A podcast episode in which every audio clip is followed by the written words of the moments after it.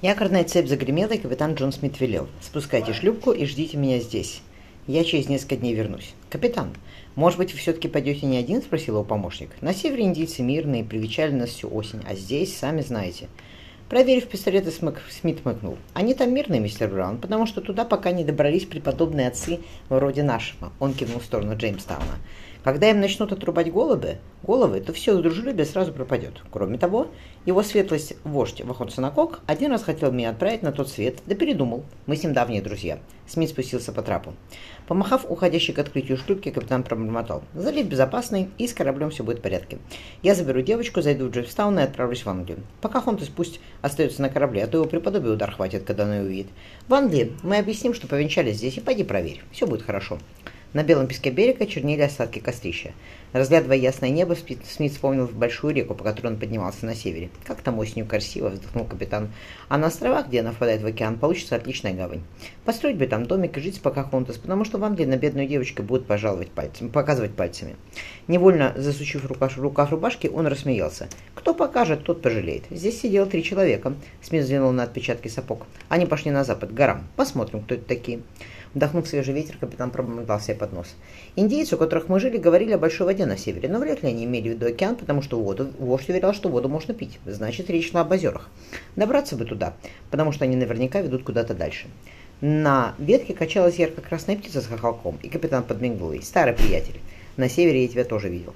Решительно тряхнул головой, Смит пошел вверх по течению ручья. Облизав пальцы, Рахель, Рахель неуверенно спросила, «А зачем вы приехали в Новый Свет?» Вина бы сейчас, дорогой дядя. Дэниел тоскливо поговорил о остатке жареной индюшки. Уже если не бургундского, которого мой отец присылает из Парижа, так хотя бы того, что я возил через пролив. Отменная птица, одобрительно сказал Питер. У нас ее тоже выращивают, но на воле у них совсем другой вкус. Мы, дорогой Родриго, приехали сюда потому, что у меня здесь две сестры, двое, то есть сейчас уже трое племянников. Их надо отвезти в Лондон и попутно покончить с одним неприятным человеком, он усмехнулся. Я бы очень хотела, чтобы кто-нибудь покончил с тем мерза... мерзавцем, мрачно сказала Ракель. Он убил всю мою семью. Розовые губы задрожали, Питер спокойно ответил. Покончим, разумеется. А чем вы в Англии занимаетесь? Девушка смутилась. Простите, что вас расспрашиваю. А чего бы и не спросить, хмыкнул Питер. Меня зовут Питер Кроу. Я торгую пряностями, тканями и размещаю денежные вклады. В общем, э, делаю деньги. Это мой племянник, племянник Дэниел Вуф, Вулф, он моряк. Извозчик, Дэниел улыбнулся. Я переправляю грузы из Англии во Францию и обратно, и могу делать это с закрытыми глазами. У меня есть жена Джинни, тоже испанка из Картахена, и маленькая дочка Тео, которой два годика. Я по ним очень скучаю, грустно добавил Дэниел.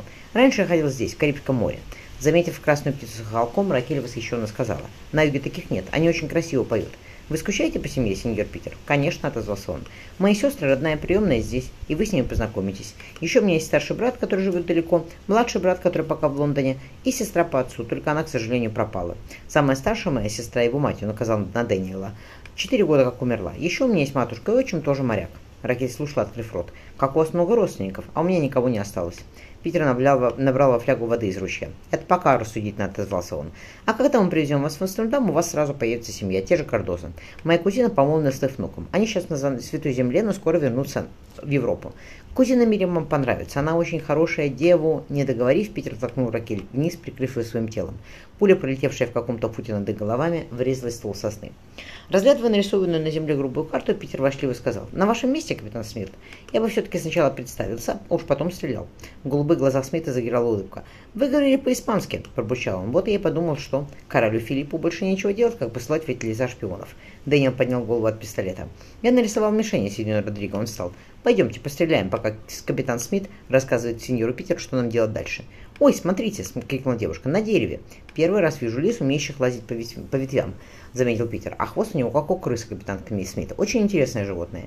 Индейцы называют его Патенва», – объяснил Смит. «Я на досуге начал писать заметки об этих землях с картами и описаниями местностями.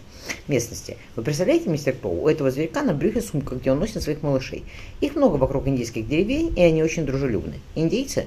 Питер прислушался к выстрелам. «Зверьки!» Смит пошевелил двора, в костре. А индийцы бывают разные, мистер Кроу. Меня, например, хотели привести в жертву, да не сложилось у них. Не сложилось у них. Почесав в светлой бороде, Смит поинтересовался, где вы подхватили этого паренька, сеньора Родриго. Питер отозвался. Мы спасли его из плена у, из капита... у капитана Лава. Сеньору Родриго только 16, и не бросать же его было на корабле. Лишние руки всегда пригодятся. Лав подонок, каких поискать, капитан Смит нахмурился. О нем давно ходит дурная слава. Надеюсь, что благодаря вам его корабль наскочил на мель, и они все друг друга перерезали из-за оставшейся шлюпки. Взглянув на карту, Смит добавил, если все пойдет удачно, то завтра мы окажемся рядом с их столицей, Веракамов. Веравокомоко. Я не думаю, что они дошли куда-то далеко, тем более, что там много пещер и есть где спрятаться. Ваш племянник Александр замечательный мальчик, он мне очень помог. Капитан покраснел и Пьер усмехнулся. «Вам-то зачем, Комока, если вам там должны были разбить голову дубиной?» «Я обещал одному человеку вернуться», — Смит добавил. «А, вот и наш красавец». «Кто, не понимающий?» — спросил Питер, но сразу улыбнулся. «И вправду красавец». За Дэниелом Ракелью шло животное размером с собаку со светлой маской на острой мордочке и умными глазами. За ним волочился и пышный полосатый хвост. «Это Аракун!»